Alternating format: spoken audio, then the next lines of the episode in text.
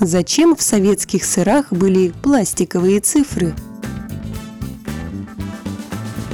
В советское время многие дети собирали целые коллекции пластиковых цифр, которые доставали из сыров.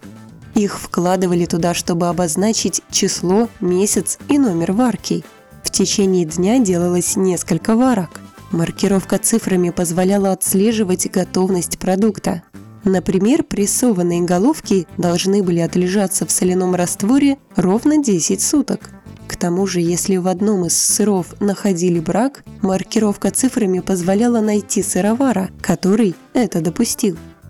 Цифры обычно делали из казеина и пищевого полиэтилена. Они не портили продукт, и их даже можно было съесть без вреда для здоровья.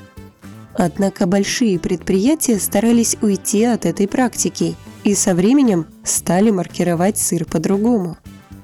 Сейчас наблюдают тенденцию возвращения к пластиковым цифрам в сыре. Но это всего лишь ностальгия, дань традиции или маркетинговый ход – чтобы показать, что в этой сыроварне настоящий сыр, как раньше. На вопрос помог ответить главный технолог одной из российских сыроварен Дмитрий Маркитан –